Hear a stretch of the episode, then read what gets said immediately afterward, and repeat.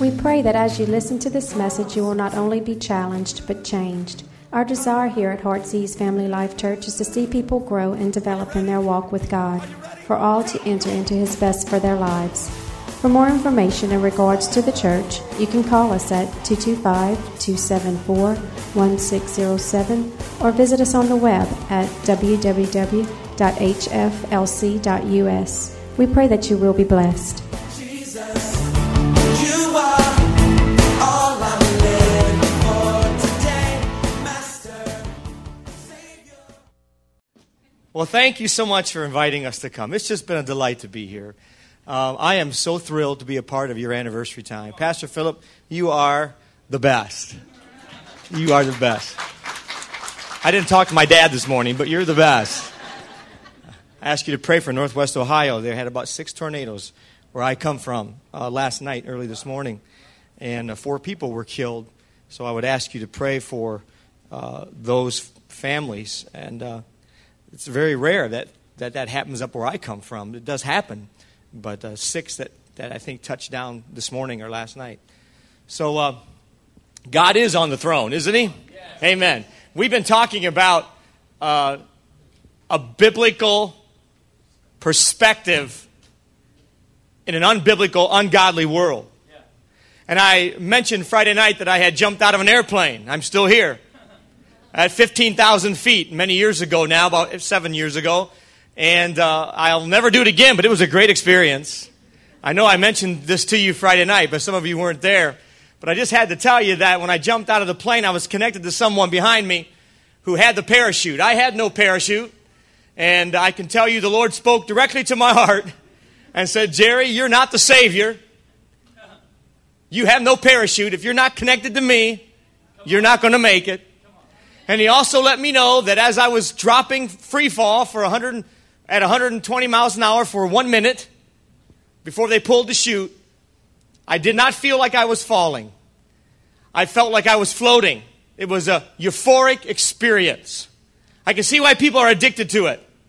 As I said, I'll never do it again, but I can see why they're addicted to it. and, um, but the Lord spoke to me again. And I said, I didn't feel like I was falling. I felt like I was floating. And the Lord said, That's right. A lot of Christians don't feel like they're falling either. They don't feel like they're going down. And I asked the Lord why, and this answer came to me loud and clear as I recalled the event, and that was simply this. There were no buildings around me to gauge myself. I didn't have any perspective, nothing to compare myself with. If I had been next to a tall building, how many would know that I would have seen that I was going 34, 32, 30, you know, all the way down? I would have felt myself falling. We need a perspective in an ungodly world.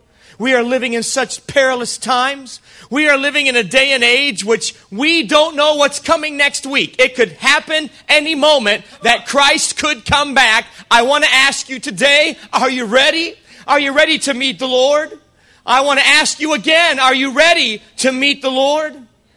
Three weeks ago, about three weeks ago, a Russian submarine pulled into Beirut and docked.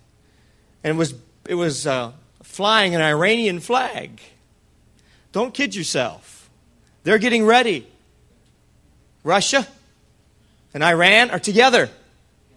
And the sailors that were out on this submarine were unloading this submarine, were all dressed in chemical warfare suits.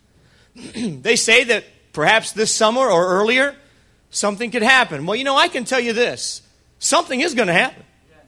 I don't know when, and I don't know how, and I don't know the details, but I do know this. I must have a biblical outlook and a biblical perspective in an uncertain day.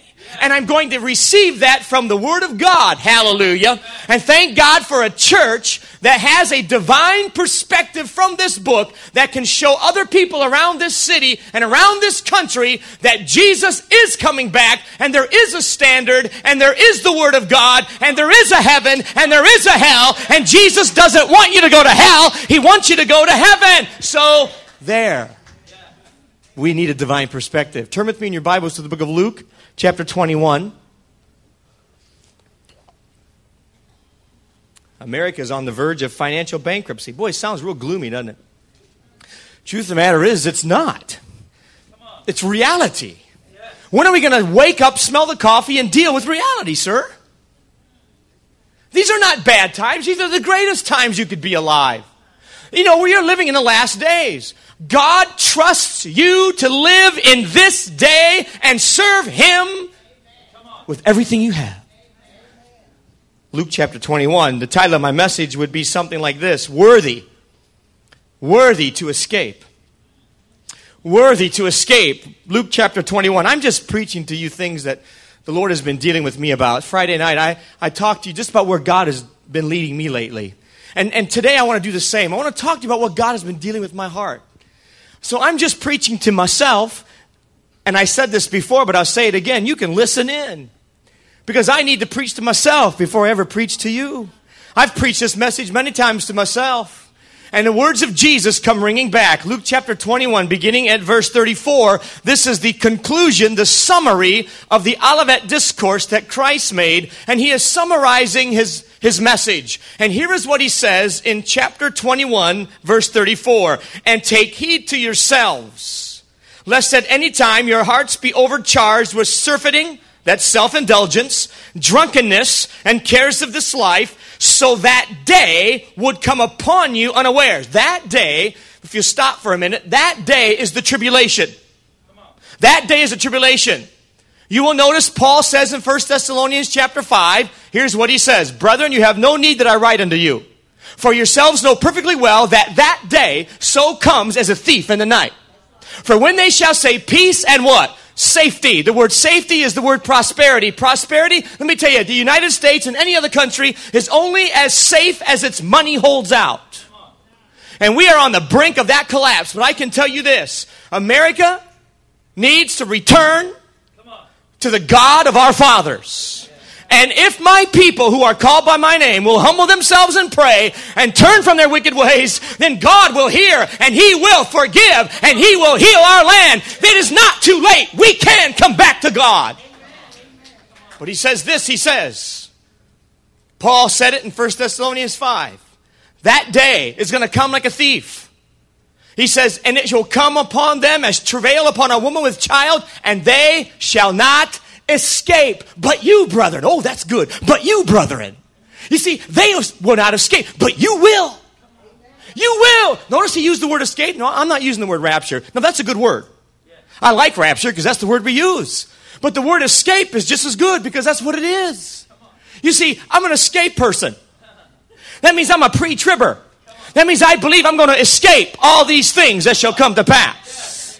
Paul said it's going to come as a thief in the night. What's going to come? That day is going to come like a thief. You see, friends, the second coming is not like a thief. The second coming of Jesus Christ at the end of the tribulation, every eye shall see him. But there's coming a day, friend, real soon when the escape is going to take place. Luke chapter 21, verse 35 says, For as a snare, hey, sounds the same as Paul, doesn't it? It'll come like a thief, as a snare. A snare is a trap that they set for a, for a bird or some kind of an animal that makes it so that they're unaware. They, they were caught in a trap. Like a thief comes in the middle of the night and you're not aware. It catches you by surprise. And Jesus said, Don't you be allowing your hearts to be overcharged with surfeiting and drunkenness so that that day, the tribulation, comes upon you unaware. Here's what he says, for as a snare shall it come on all them that dwell on the face of the what? Whole earth. Watch you therefore. Here it comes. And pray how much?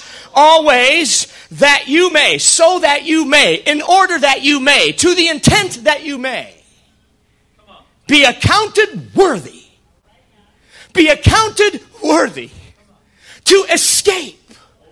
Oh, escape all these things that shall come to pass and to stand before the Son of Man.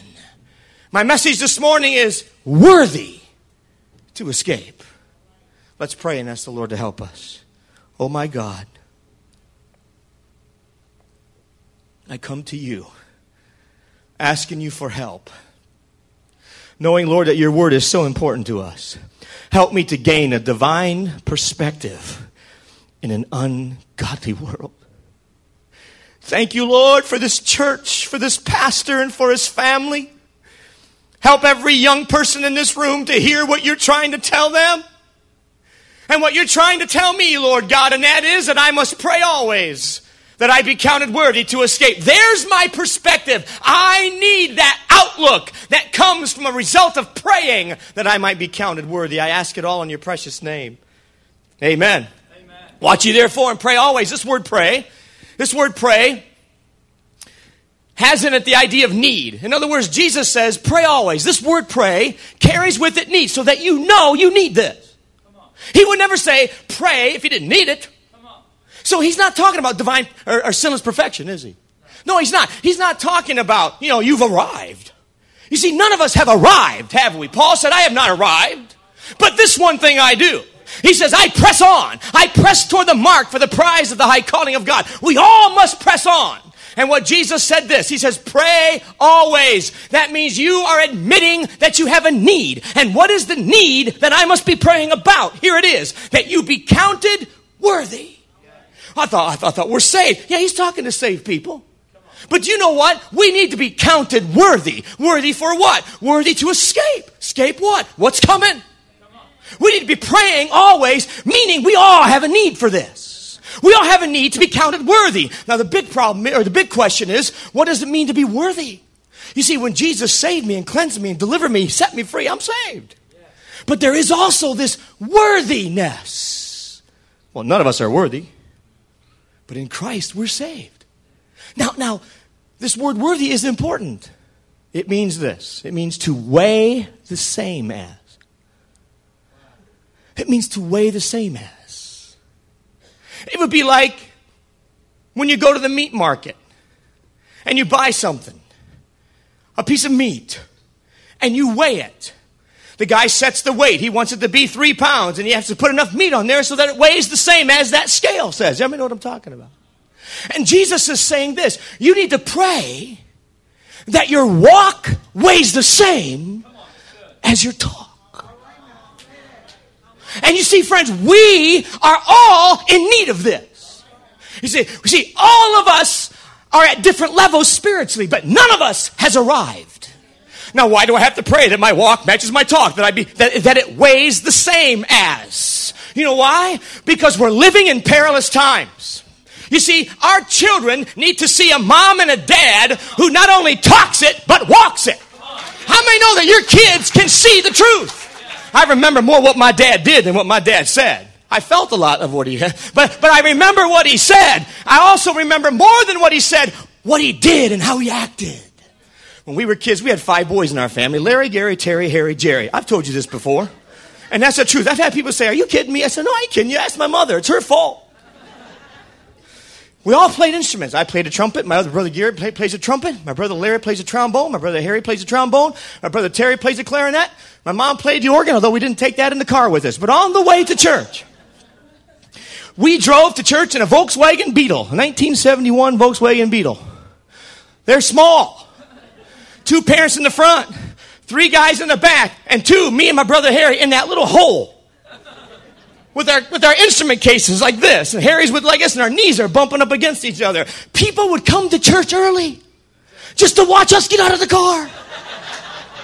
Here comes mom. Here comes dad. Here comes a boy with a trombone. And then comes another trombone. Then a trumpet. Then a clarinet. Then another trumpet. I mean, people just thought, wow, look at that. Look at that. Look at that. You see, friend, my dad didn't just tell me to go to church. He took me to church. He didn't just talk to me about it. He said, Jerry, I'm going to live by example. I'm going to tell you this. Every Sunday morning, my brothers and I would walk up to the cellarway door and we would stick our shoes over the edge, just like my shoes are right now. And my dad would be down in that basement on the two, second step on that landing, and he'd polish every one of our shoes every Sunday morning.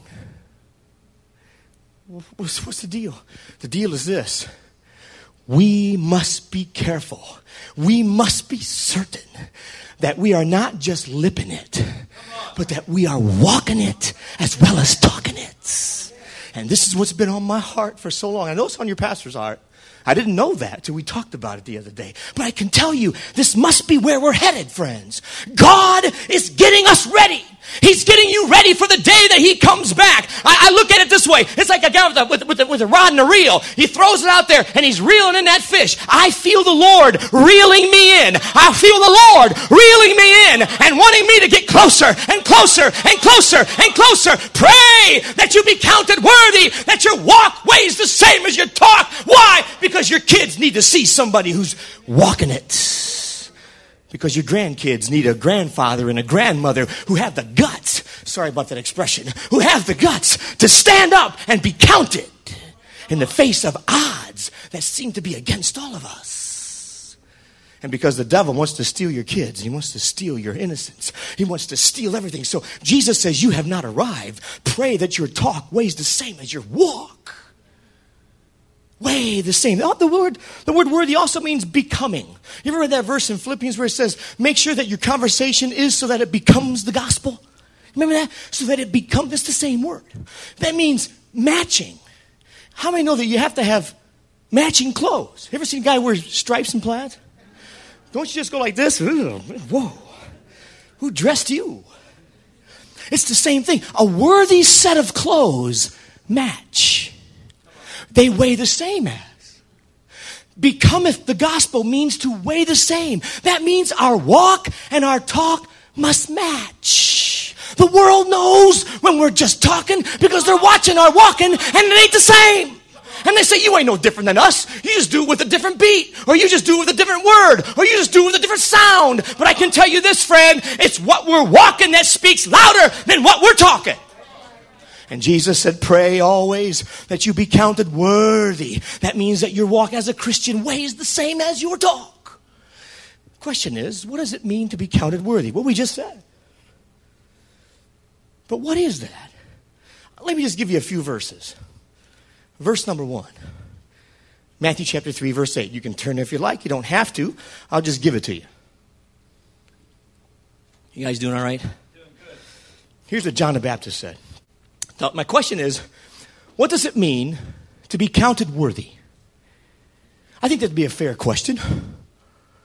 John the Baptist said this He said, Bring forth fruit, meet for repentance. How many remember that? Matthew chapter 3, verse 8. Bring forth fruits, meet. The word meet is not M E A T like a hamburger. It's, it's, it's the word meet, M E E T, which means worthy. So he says, bring forth fruits that weigh the same as your confession. The fruit must match the root. We need a divine perspective here. I'm getting one. What am I getting? I'm getting this. Friends, I want to escape that day that's coming. But I need to be praying constantly all the time. Well, Jerry, you're saved, you're saved, you're saved. Yes, but you know what? I need to constantly be praying that my walk weighs the same as my talk because the devil is trying to get that not to happen. And so the closer I get to the time, perilous time shall come. Men will be lovers of pleasures more than lovers of God. They will heap to themselves teachers having itching ears. The enemy's not going to stop attacking you. He's not going to stop coming at you. That's why you need to pray always, pray always, pray always that your walk weighs the same as your talk and that the fruit matches the root. Is that important? Yeah. Let, let, me give you another what it means to walk worthy. Not only does a fruit have to match the root, you shall know them by their what? Fruits. See? Mm. Mm-hmm. me give you another verse. A worthy, a person who's praying to be counted worthy is concerned about fruit matching the root. Number one. Number two. A person who's praying to be counted worthy, Romans chapter 8 verse 18 says this. The sufferings of this present time. How many remember this verse? The sufferings of this present time are not what? Worthy. Ah, there's the word again. Boy, it's going to crop up a lot more than I thought it was, huh? It says that the sufferings of this present time are not worthy to be compared to what? The glory. The glory. So the sufferings are not what? Worthy to be compared to the what? Glory. The sufferings are not what? Worthy to be compared to the what? Glory. They're not worthy. That means they don't weigh anything. That means they weigh nothing compared to what's coming. Glory to God. Friend, if you're praying to be counted worthy, I want to tell you something right now. You know that the sufferings weigh nothing in comparison to what's coming down the line. Hallelujah. Hallelujah. Oh, shout glory to the Lord today. Oh, thank you, Jesus. A person who's praying to be counted worthy has a divine perspective that says, I am more interested in the future. I have an vested interest in the future. Therefore, the present takes on not much more meaning anymore, friend, because I know whom I have believed and I am persuaded that he is able to keep that which I've committed unto him against that day. Oh, thank God. If you're a worthy walker, if you're praying to be counted worthy, you have a perspe- perspective of divine things. That means the things that are happening in this world carry little significance. That means you don't whine as much. Number three, a person who's praying to be counted worthy. Number three, Second Thessalonians chapter 1. Second Thessalonians chapter 1, verses 4 and 5. Paul says to the Thessalonians, hey, I just want to let you guys know something. It's a great, it's a great thrill of ours to know that you have been enduring under these persecutions and trials and tribulations. He says, it is, it is remarkable that you are holding up under. The word endure means to hold up under. These men and women were holding up under persecutions and tribulations. And Paul says, he says, he says, it is a token your holding up under is a token, he says, of the righteousness of God. He says, he says, so that you may walk or be counted worthy of the kingdom for the which sake you suffer. So what does that tell me? That tells me that a person who's praying to be counted worthy is a person who's holding up under trials, who's enduring under tribulations, you see, that he says it's a token of the manifest righteousness of God. He says that you may be counted worthy of the kingdom of God for which you suffer. Friend, if you're holding up under tribulation and persecution, you are a person whom God is helping to be counted worthy to escape all these things. Hallelujah. Oh, thank you, Jesus. What's that mean? What that means to me is this. You remember old Job? Job said, though he slay me, yet will I what? That's a worthy person. That's a person praying to be counted worthy. Job's, Job's wife said to him, why don't you just curse God? You know, isn't funny? God, everything, everything Job had is taken away. Tor- tornadoes, hurricanes blew the whole thing down. The only thing that didn't leave him was his wife. Can you? I won't talk about that, but I'm just trying to say that. I better take a drink of water. what I'm saying is, this woman says to him, Why don't you just curse God and die? Job says, The Lord giveth, and the Lord taketh away. Blessed be the name of the Lord. A person who's praying to be counted worthy and his is being counted worthy is a person that only is concerned about the fruit matching the root. Not only looks at sufferings in the right way because there's something better coming, but he or she is a person who says this I am not going to speak wrong of God. I'm not going to tell it's God's fault. I'm not going to say it's bad God, bad Jesus. No, good God, good Jesus. Though he slay me, I will trust him and I will not give in to this mess. You got to have that kind of an attitude. But you know what? You're not going to get it just because you said it.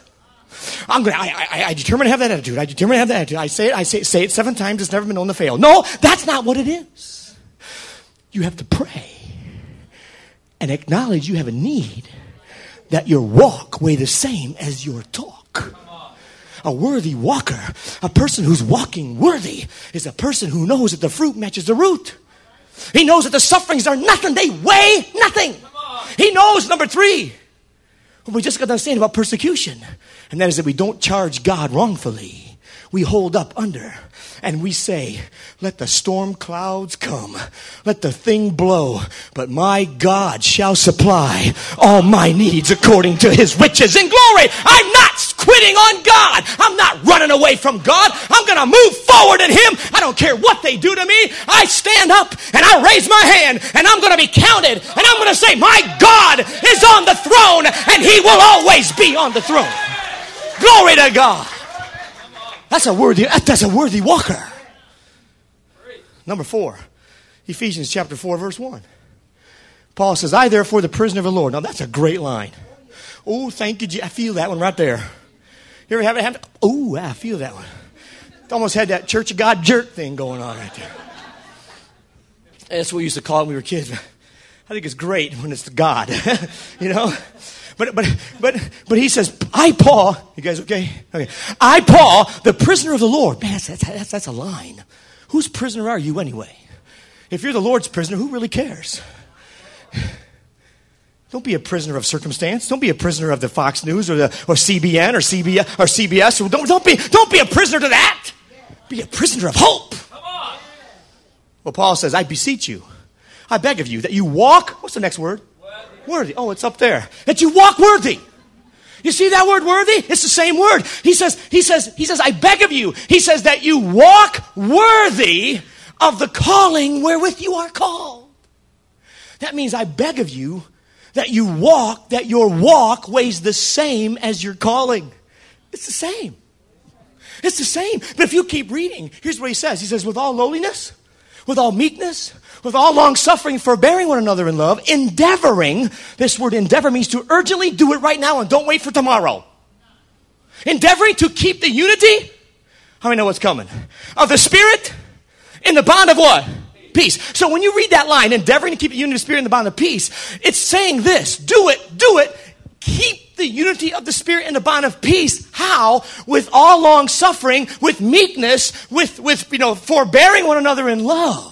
That's how you endeavor to keep it. That's how you keep it. You keep it with lowliness, meekness, long suffering. What does that mean? That means we've got to maintain the unity of the Spirit that He has created in this church. Pastor Dino talked about this one thing last night, didn't he? Yes, he did. It's kind of funny because this is where I'm headed. And that is this that when a person is praying to be counted worthy, he or she, once they're walked away the same as their talk, they will be concerned not only with the fruit matching the root, okay, not only with the sufferings and the glory, comparing them that one's nothing compared to the other, knowing that under tribulation and persecutions, they're holding up under they're not saying God's a bad God, they're saying God's a good God. Number four, they're saying this I must keep the unity a person who's praying to be counted worthy is a person who's concerned about unity, but not about creating it. Did you know nowhere in the Bible does it ever tell you to create unity? It doesn't say, you shall create unity. Yet we have pastors, preachers, we got people all around this country trying to go around saying, can't we all be one? can't we just all love everybody? Well, I do love everybody. And I do know that I'm one in Christ. But friend, if they don't believe that you're saved by the blood of Jesus, there's no unity there. And friend, you can't just create something externally that can only be done internally by the power of the Holy Spirit. Therefore, that means that this pastor sitting on the front row named Philip, who's my friend, and I myself believe that we're saved by the blood the same way. There's unity there, and I didn't create it, but I can protect it. I can keep it. That word keep means protect. It means guard. It means garrison. It means surround that unity of the Spirit and protect it with all that you're worth. That means you can't join in just any reindeer game you want to. That means you can't belong to just every organization out there. Because you have to protect. It doesn't say create. I'm gonna, my mission is to go out and create unity. No, it's not. My mission, my calling as a person who's wanting to be counted worthy is this. As a pastor, I must protect the unity that the Spirit, capital S, has created within the body. That means I am careful who I let behind this pulpit. And thank God you have a pastor the same way. Hey. And how should we protect this unity? With all lowliness, meekness, long suffering. In other words, you got to preach it with love. You got to walk and talk with love. You don't get a drink of water at a fire hydrant. Would you like a drink of water? Yeah, sure. Come here. I got a fire hydrant right here. Stick your mouth right there. I, now I, I got to go get a wrench. Whoa! The guy's history. That's the way some Christians approach people. Like a fire hydrant. I got something to tell you, boy. I'm going to tell you. Don't listen to this, man. You put your mouth right there. You let me I got something to tell you, buddy. Wow! I wonder why he don't like me no more. I wonder what's wrong with him. Friend, you don't get a drink of water at a fire hydrant. It's long suffering, it's meekness, it's gentleness, it's forbearing one another in love. It's the fruit of the Spirit that matches the root. Hallelujah! That's how you preach. You preach strong. That doesn't mean you're not straightforward. Hey, this is straightforward. But you know that I love you. You know that I care about you. How many know John the Baptist said he must increase and I must what? Decrease. But John was straightforward. But he did it with an attitude of Jesus is everything and I'm nothing. Friend, the people are waiting to hear a preacher preach who really believes what he says and walks what he talks and loves them for who they are and lets them know the truth will set them free. That's what the people want. That's what the people need. Man. Well, number five. Is it number five? I don't know. I forgot. Go to Colossians 1. No, I will ask you to turn to this one. Of course, I know they're probably going to put on a screen. I didn't even realize that. I don't know anything. Colossians chapter 1. Look at what he says. Oh, this is so cool. So we're praying to be counted worthy, which means to weigh the same as. How many in this room want to weigh the same as? You want to weigh the same as? You want your walk to weigh the same as your talk? You want your kids to know that you're not just a talker, but you're a walker at the same time? Jesus says, you know, the more as you see the day approaching, you assemble yourselves together. Friend, we help one another in this body. Colossians chapter 1, verse 9. For this cause, since the day we heard it, do not cease to pray for you and to desire in their prayer. What's the desire of Paul's heart? You read it there with me. That you might be filled with the knowledge of his what? Will in all wisdom and spiritual understanding, so that. See the so that? So that. To the intent that. For the purpose of. For the purpose of what? Walking what? There it is. Woohoo! There it is again. Don't you, don't you just love this stuff? Friend, he says, I am praying that you be filled with a person who's walking worthy, who wants to walk worthy and is praying to be counted worthy to escape, is a person who is concerned with the knowledge of his will. In other words, he is a person who says, Not my will, but thine be done. How many churches can you go into, or have you ever been into, where it's only their will and not God's will? They're not, God's not anywhere to be seen. In fact, he hasn't been in there for a hundred years. And one guy said, devil's been in some churches, and even he's trying to get out of some of them. Friend, I want to be filled with the knowledge of his will. What is the knowledge of his will? What's his will? My Bible says that God is not willing that any should perish. You must be filled. You have a, how many have a desire to be filled with that will? Not your will. How I have my own, my own desires. I have my own thing. But you know what? It's not my thing I need to be concerned about. It must be God's thing that I be concerned about. I must make sure I keep the main thing the main thing and make sure that it's God's will and not my will. That's what Jesus did. That's why he says that you might walk worthy what? Of the, of the who? Of the who? Of the Lord. That means your walk must weigh the same as Christ. That means you must be going the same direction as Jesus is going. That means if he was filled with the knowledge of God's will and you are filled with the knowledge of God's will, this church will go the same direction as the Lord Jesus Christ. Oh yeah. What's that mean? A heartbeat for God to reach people for Jesus. The atonement outreach, evangelism. But you don't just talk it, you walk it. And we need to pray that we be counted worthy, that we weigh the same as our Lord. Are you still there with me? Verse 10 that you might walk worthy unto all pleasing. Now, here are the results. And I'm done here, but here are the results of walking worthy. Number one, being fruitful in every good work. Woo-hoo. You know what will happen to you? If you're praying to be counted worthy and you're filled with knowledge of His will so you can walk worthy, you know what will happen? You'll be fruitful in every good work. Look at the next one. Increasing in the what? This is, there's an order to this. This is in the Greek text, it's in order. You know, the Holy Spirit didn't write this for just, just haphazardly throw it out there. No, He puts things in order. You see, we increase the knowledge of His will. The more fruitful you become in every good work, you're increasing in knowledge of God. That's not an intellectual knowledge, that's an experiential knowledge. Get to know Him. What did Paul say? That I might what? Know Him. Oh, hallelujah. These are just falling out results. You know this word preaches itself? Have you noticed how the Bible just preaches itself? It's powerful. Pray that you be counted worthy. Oh, guys, gals, listen to me today. A person who's being filled with the knowledge of God's will is a person who is selfless. He's becoming more conscious of his need and more conscious of his need of Jesus, more conscious of who he is, that he is nothing. Blessed are the poor in spirit, for theirs is the kingdom of heaven. Blessed is the man who knows that he is nothing compared to God. He's zero. We're going to get back to that. Huh. Now look at the next one. Verse 11. What's another result of this? Strengthened with all might, according to his glorious what? Woohoo! That, that's just cool. That's, these, are, these are the things that happen. These are what worthy walking people do. This is what happens to worthy walkers. They are fruitful every good work. They increase the knowledge of God. And number three, they're strengthened. Now, the Greek word here is abilitize with divine ability according to the might of his glory. So the strength that comes upon you because you're walking worthy in him. You see, the strength that comes upon you because you're concerned about your walk weighing the same as your talk. If you're that kind of a person who's concerned about that, God will strengthen you.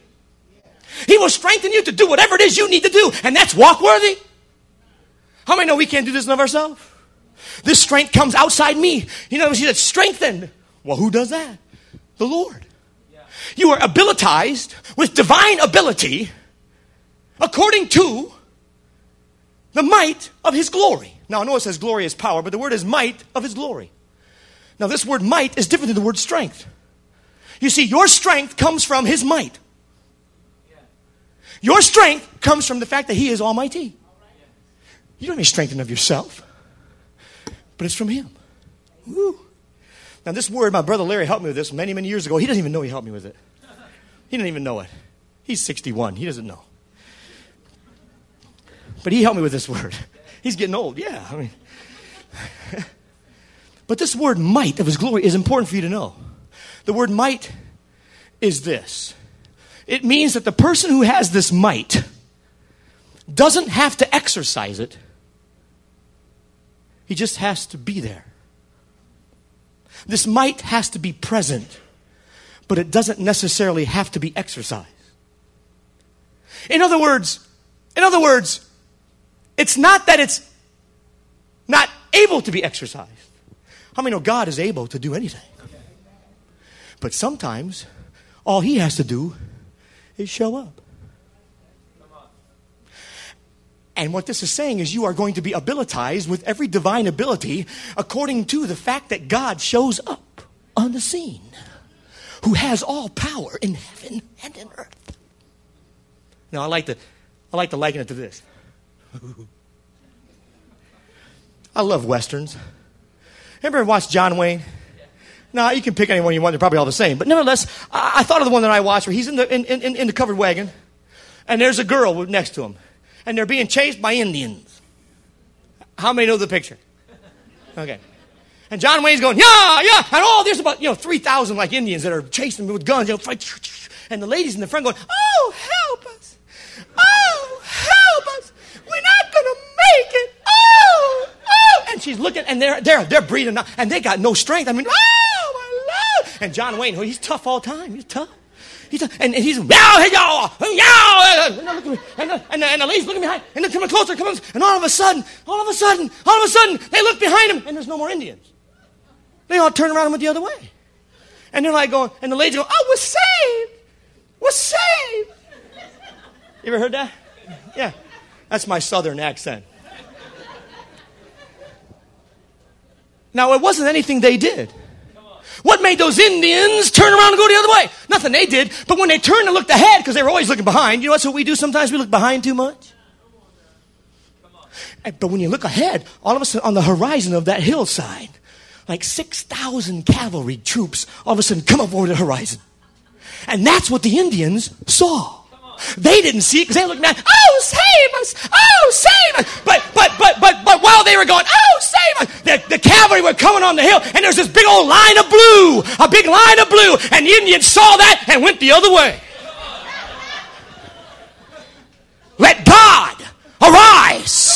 Let God arise. I said, let God arise and his enemies be scattered. Hallelujah. Glory to God. Thank you, Jesus. Oh, praise him today. Oh, thank you, Jesus. You see, it was the presence of God. It's the presence of God. He just has to show up. You see, you are strengthened according to the presence of God showing up in this building. Oh, yeah. Have you ever had God show up here? How did you feel afterwards? You can take on them Indians. You can take on the world. You can take on anybody because the joy of the Lord is my strength. In his presence is fullness of joy. Oh, yeah. You got it. When we were kids,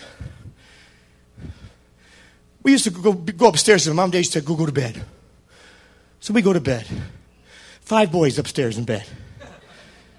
How many know we don't go to bed? All of a sudden, you hear from the, from, from, from, the living room, Hey, you guys to bed. I said go to bed. My dad's 82. He can't say it that strong anymore. and we just quiet down. And then we keep going. And he said, Do I got to come up there? All of a sudden, man, we hear this coming up the stairs. My dad didn't have to do nothing, he just had to show up. But how many know we knew he had the power behind him? We knew he had the power. We knew he had the. You, the devil knows God has the power behind him. The devil knows. And when the presence of God comes, all of a sudden things are done. I remember Jesus when he got in that boat. He goes across the, across the lake. He gets, he gets out of the boat. Can you, can, can, can you just see it? In, in the country of the Gadarenes, when that guy was dealing with this, he puts his foot out of the boat. Can you hear the sand squishing between his feet? And as soon as his feet hit that sand, that old demon possessed man went nuts. Jesus didn't do nothing. He didn't do a thing. All he did was show up. Friend, what we need is Jesus to show up. And then you will be abilitized with divine ability to go through anything and do anything he asks you to do. You don't need ability on your own. You need divine ability from his throne. And that will make the difference in your life. Woo! I remember old Dagon. The Ark of the Covenant was in that old. They, they got the Ark, they put it in the, in, in the temple, and they shut the door and went out. Thing falls over. I don't know about you, but that's the most hilarious thing I've ever read in my life. I just think it's cool. They come in in the morning. Here's the Ark of the Covenant. Dagon, fall down. What do they do? Picked it up and set it back up. What a bunch of dopes. You think they would have asked some kind of a question at least. And they shut the door and said, well, okay, sirrah, sirrah. So they leave, and the next day they come back thinking, fell down again and busted. Let me ask you a question. Was there anybody in the room? No? Who's in the room? Nobody. But there's something greater. It's called the presence of God. And the Ark of the Covenant was a symbol of the presence of God. And Dagon cannot stand before the presence of God. Friend, he doesn't need me. I don't have to do anything. And neither does he. He just has to be there. And when God is there, demons fall. When God is there, Dagon can't stand. That habit you have cannot stand when the presence of God so fills your life. Friend, let me tell you something. Stop trying to get rid of the sin and start putting Jesus in. If you've got a five gallon bucket and there's nothing in it, and I say, here's a five gallon bucket, there's nothing in it. You say, well, there's nothing in it. I say, oh, yes, there's something in it. There's air in it. And I say, I'm going to get rid of the air. So I reach my hand down that five gallon bucket that has air in it, and I grab a handful of air. And I say, be gone, thou air. I look in there and the air is still there. That's what some of us are trying to do with our lives. But the truth of the matter is, if you want to get the air out of the bucket, pour water in the bucket, and the air will have no place to go but out. Friend, we're concentrating on trying to get the air out of our life, trying to get the sin out of your life. Friend, Jesus is the one who conquered. Now you are more than a conqueror. Cash the check, baby, and let God have his way in your life. Put Jesus in, and he'll get it out. Stop trying to do it yourself. Let his presence be that which distinguishes this church from any other. When people walk in here and they feel the presence. That's what sets captives free. In his presence, fullness of joy. At his right hand, pleasures forevermore. Friend, it's the presence of God. The Bible says in Chronicles that the priests would enter the temple and they could not stand to minister. You know why? Because of the presence and the glory of God that filled the house. They couldn't stand. You want to make people fall down? The presence of God. The presence of God. No human being has to make them fall. Friend, don't you realize that the presence of God can do more than you could ever do yourself in 10 years? The presence of God in your life can do in five minutes at an altar of prayer. Oh God, a worthy walker is a person who knows that the presence of the Almighty God is what he needs to cultivate in his life and in the church. That means wait on the Lord. You, you sung the song strengthen, and because of that, you're waiting on God. You're being strengthened. Look at Colossians chapter 1. Strengthened with all might. Isn't that cool? According to the glorious power, unto all patience, long suffering with joyfulness. Verse 12. Now, what's the next result? The last one giving thanks. Did you know that if you're praying to be counted worthy, you're going to be a thankful person. The result of being filled with the knowledge of His will is that you will walk worthy, weigh the same as. And when you weigh the same as, when you're constantly desiring, we're not perfect, but when you desire and go the direction of weighing the same as your Lord, trying to be like Him, friend, I'm telling you, He will strengthen you and He will make you thankful. Because I can tell you what, if He strengthened you by His presence, who wouldn't want to say hallelujah to that? Who would say, thank you, Jesus, huh? You come out of a presence of God meeting, and guess what's the first thing you want to do? Oh, it was terrible. No, that was great. You say hallelujah or hallelujah, whatever way you want to say it. You say thank you, Lord. See the order? The order is obvious. You will now become as you are abilitized by His divine ability, according to the presence of God that shows up in your life. You'll be thankful. Hmm. You know, Thanksgiving is an internal thing. Did you know that? Listen to these scriptures. 1 Thessalonians chapter 5, 18, I think it is, it says, in everything. What does it say? In everything, what? Give thanks. For this is the will of. Ever come to church not felt like giving thanks? I have. You know why we don't want to give thanks? Because we're going through rotten stuff. Wait a minute. I thought a worthy walker was someone who knows that the sufferings of this present time are not worthy to be compared with the glory that shall be revealed in us. Huh?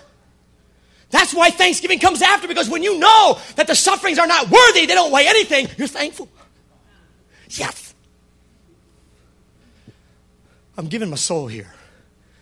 I'm putting everything I got into this. Because I believe what God is trying to tell me.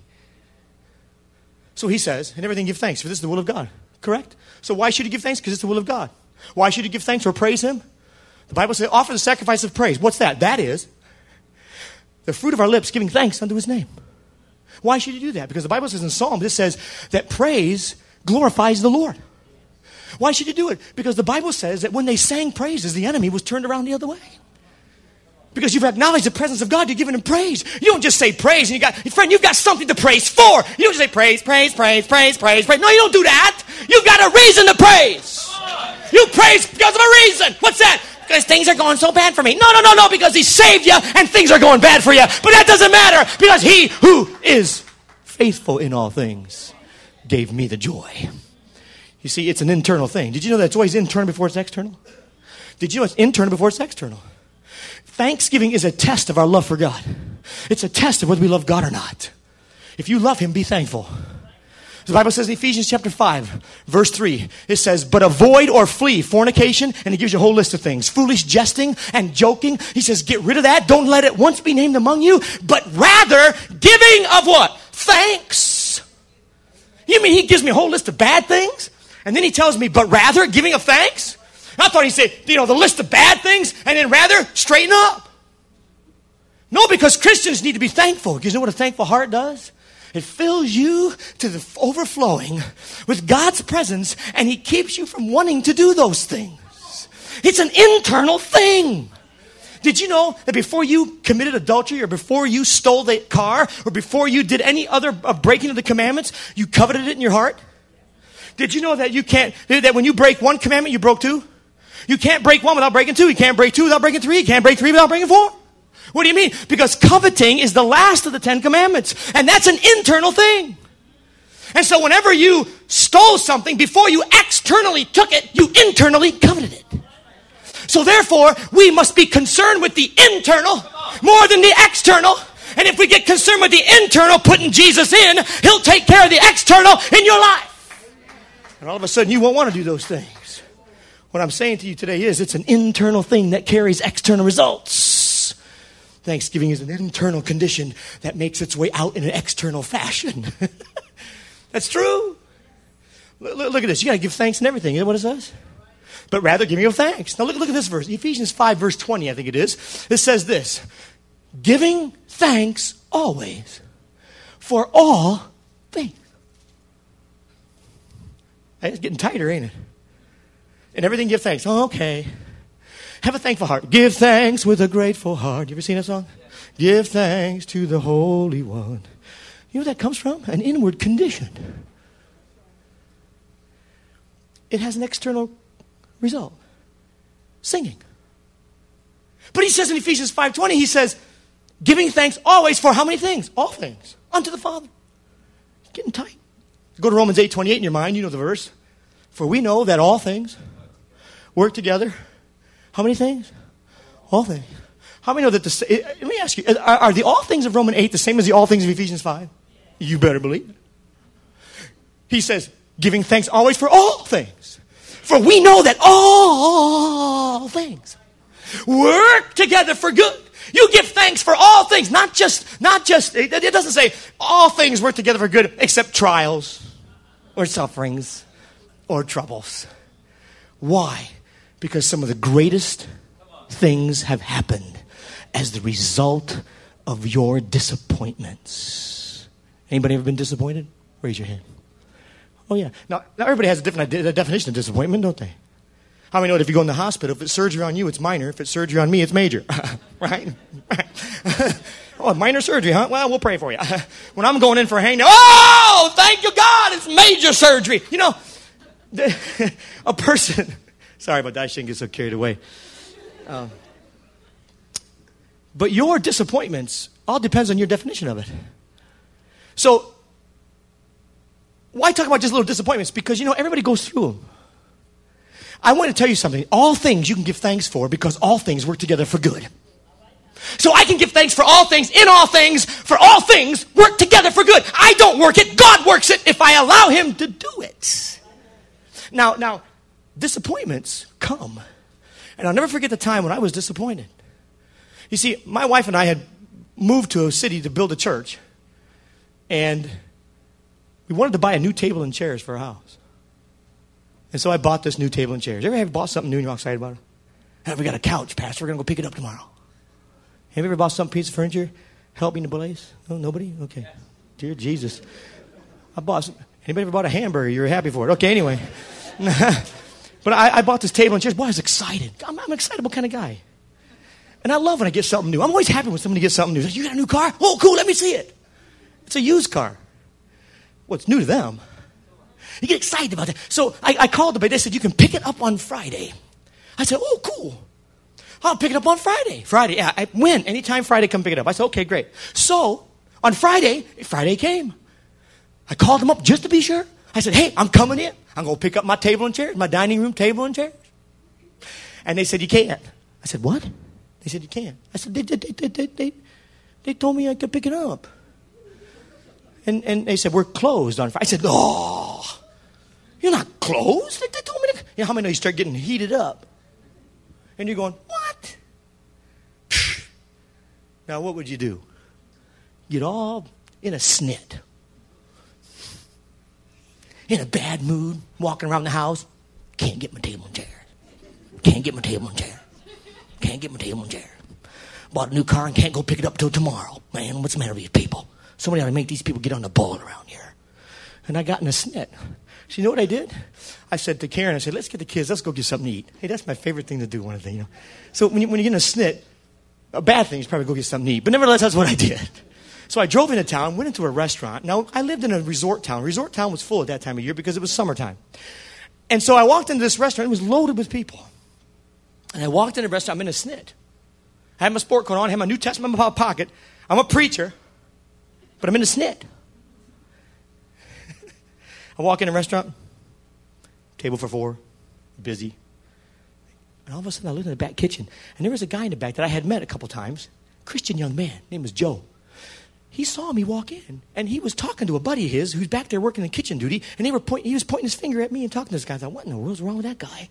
That guy needs some help. And I know Joe. I knew he was a Christian, but I thought, what in the world's got into him? He comes walking out with his apron on. He comes walking out, stands by the couch, says, Hey, Pastor Jerry, good to see you. I said, Good to see you too. You know how you have to be, put the smile on your face? I said, Good to see you. He says, Hey, I've been talking to this guy about getting saved. And he says, I don't know what to tell him. I said, I got to a place I, I don't know where to go. I'm stuck. Would you be willing to talk to him sometime? I said, Yeah. yeah bring, bring, bring him over sometime. We'll talk to him. Be glad to. You know, blah, blah, blah. So he goes back. And I think, Well, great.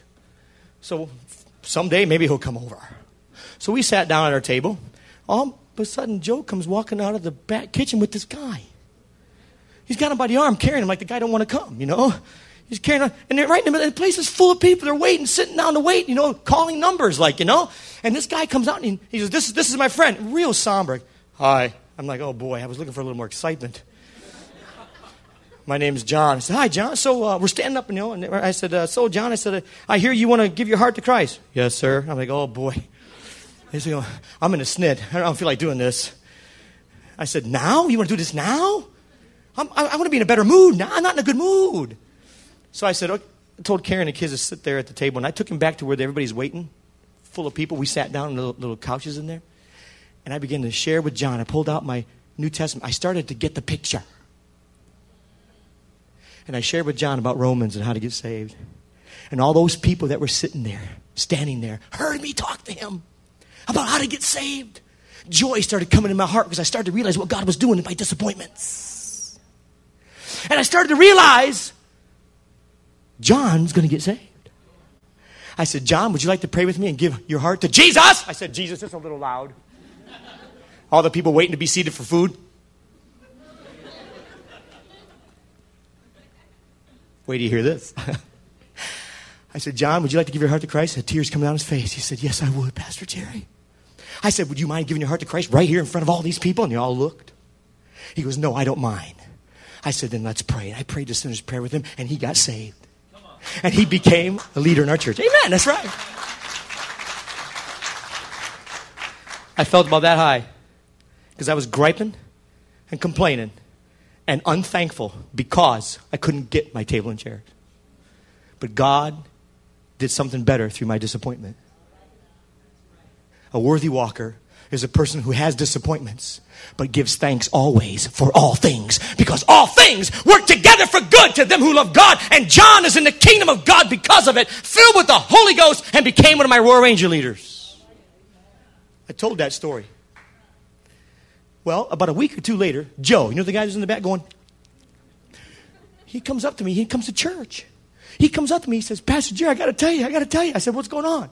He says, You know that day you came in? I said, Yeah. He said, I was in the back, I was talking to John about giving his heart to Christ. He says, And I came to a point where I didn't know what to say. He says, I was standing back in that kitchen and I was talking to John, and I said to myself, If only that preacher guy would come in. He said, And I looked, and there you were. You walked right in the door at the same time I said it. I said, Praise God! God is faithful. I mean, it was good for Joe. I was telling that story to the church. That same church, about three or four years later, I was telling the Sunday night crowd. I told them exactly what I just t- done telling you. And everybody clapped the same way you clapped and give God the praise the same way you did. Give thanks for all things, in even the disappointment. Uh huh. And I learned something that day. If you can't get your table and chair, you be thankful to God anyway because there's something greater going to happen than a table and chairs. God's going to do something better for you. Be thankful. A worthy walker will give thanks always for all things. So I told that story in the church. You know what happened? I got done telling it. A girl raised her hand in the back and she yelled out, Pastor Jerry, that's not the end of the story. I said, Tell me what? She said, Her name was Leisha. She said, That's not the end of the story. She said, I just want you to know something. I was the manager of that buffet line in that restaurant that day, four or five years ago. And I was there and saw you. And I heard everything you said to John in that room. And she says, And I'm here today because I, what I heard you say to him. And she was saved and she was filled with the Holy Ghost. And she said, I just want you to know that. You don't know that, but that's the reason I'm here today. It's because of that day in that restaurant. And boy, I tell you, I started crying. I started praising God, and the whole church was clapping just like you clap. And they were praising God just like you praising God. And all of a sudden, another hand went up in the back.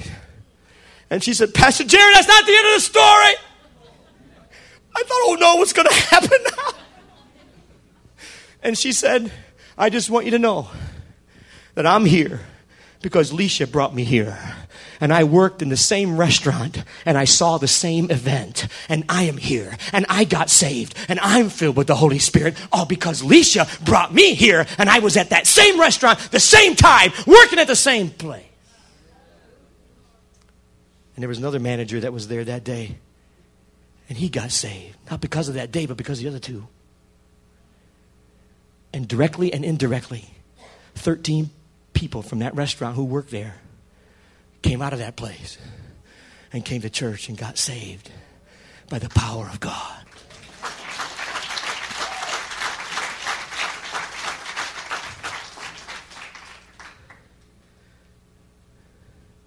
give thanks for all things. I'll never sell that table and chairs. but God taught me a lesson. Hey, Jer, why don't you be thankful from now on for all the junk that happens in your life and turn it over to me because if that junk wouldn't have happened, you wouldn't be here. Philip knows. I know. I know I am where I am because of God working all events to fulfill his purpose in my life. Therefore, so I thank him for the mountains, and I thank him for the valleys, and I thank him for the storms he's brought me through. For if I never had a problem, I'd never know that he could solve them. I'd never know what faith in God could do when you're up against a struggle that shatters all your dreams, when your hopes have been cruelly crushed by Satan's manifested schemes, and you feel the urge within you to submit to earthly fears. Don't let the faith you're standing in seem to disappear. Praise the Lord. He can work through those who praise Him. Praise the Lord. For our God inhabits praise. Praise the Lord. You know that song? For the chains that seem to bind you serve only to remind you that they drop powerless behind you when you praise Him and thank Him for who He is. Now Satan is a liar. And he wants to make you think that we are paupers when he knows himself. We're children of the King. So lift up the mighty shield of faith, for the battle has been won. For Jesus Christ is risen and the work's already done. Praise the Lord. In everything, give him thanks. Give him thanks. In the good times, praise his name. In the bad times, do the same. In everything, give the King of Kings. Didn't know I was a singer, did you? I'm not. Give thanks with a grateful heart. I want to thank you for allowing me to come here today, this weekend, Philip. Thank you for everything. But I want you to know I'm thankful for our friendship. I'm thankful for this church. I'm thankful for every stinking, rotten thing I've ever gone through in my life that God has used to bring me to the place where I am in Him. And my admonition to this church is pray always that you be counted worthy to weigh the same as your talk and walk to make sure it matches and becomes. Why? Because the enemy is a roaring lion seeking whom he may devour. And that escape is coming. And thank God for me, it'll be a day of salvation. For those who don't know him, it'll be a day of judgment. But I can tell you this I'm looking forward to it. Oh, be thankful and bless his name. For his mercy is everlasting, and his truth endureth to all generations. I love you. God bless you.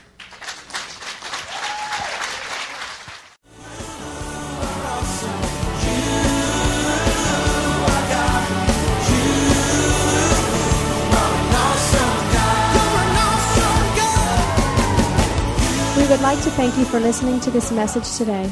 We pray that your life has been challenged by what you've heard, but we also know it will be changed as you put God's Word into effect. At Heartsease Family Life Church, our doors are always open to help.